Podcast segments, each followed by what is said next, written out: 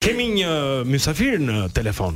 Mm -hmm. Dhe është uh, as pak më pak se sa kryetari i bashkisë së kryeqytetit, Zoti Erion Veliaj, mirëmëngjes Erion. Mirëmëngjes, mirëmëngjes. Mirëmëngjes, goca mirëmëngjes, një vit sa më të mbarë. Gjithashtu, po është dita e fundit e vitit dhe ti je në zyrë. Jam në zyrë se kemi, kemi koncertin sot ndarë, sheshi është plot.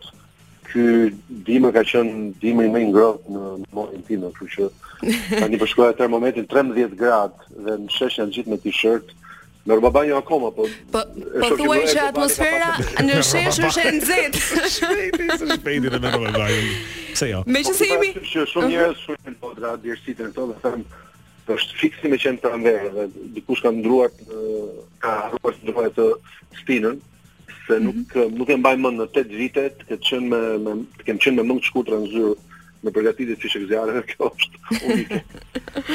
meqenëse jemi tek atmosfera në Tiranë, në Shesh, çfarë premton? Në çfarë aktivitetesh do të mbahen sot? Shiko, për Tiranën e zhurmshme.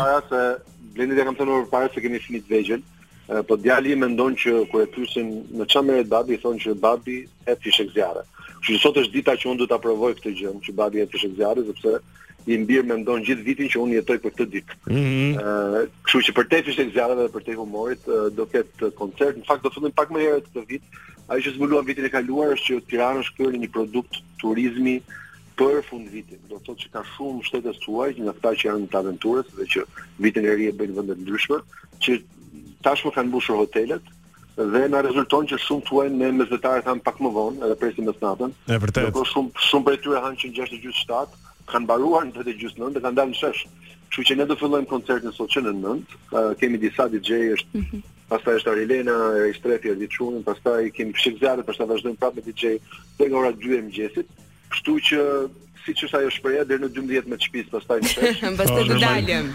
Ju presim të gjithë aty. Shumë mirë, kështu që është deri në 12 me të shpisë, pastaj me komunitetin në në, në shesh me edhe, edhe me turistët e huaj, pse jo.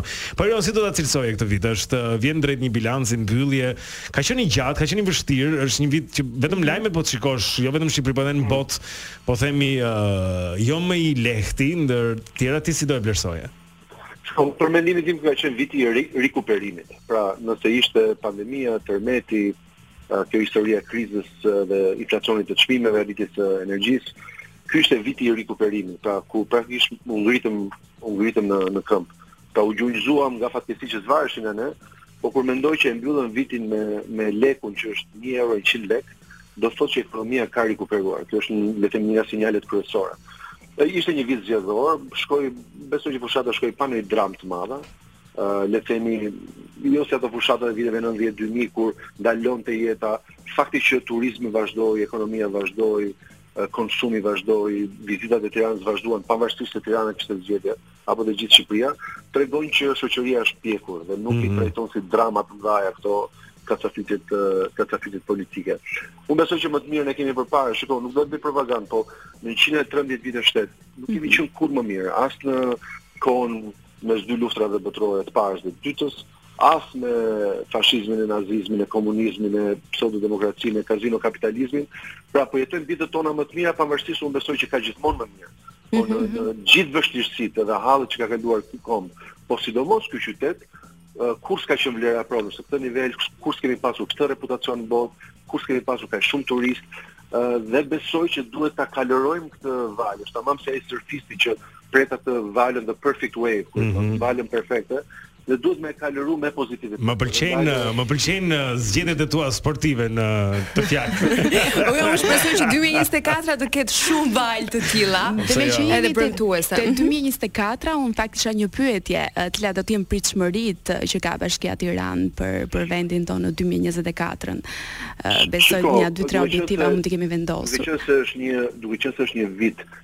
që nuk ka zgjedhje, mm -hmm. e pres pak më të depolitizuar Tiranën, pra pak këto ankthet e pak këto kacafytje ti kujt ti kujt jam unë majtas djathas.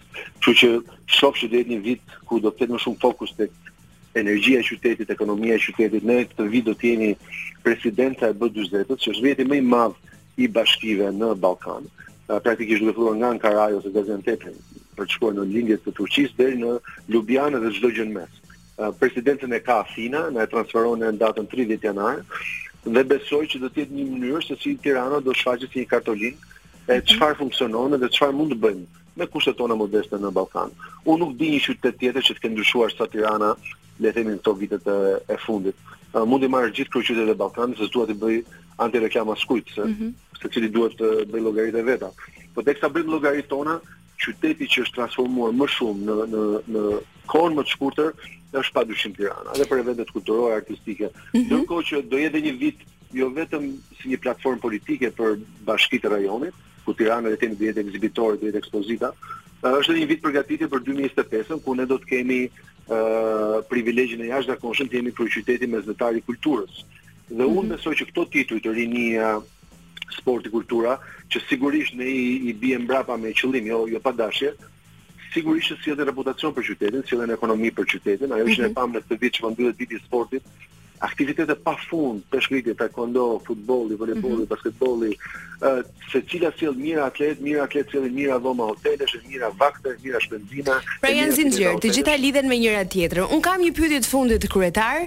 Uh, Meqenëse ditën e djeshme është pyetur kryeministri uh, se kush ka qenë për të personazhi i vitit dhe ai ka thënë trajneri Silvinho. Po për ty, kush është personazhi i vitit?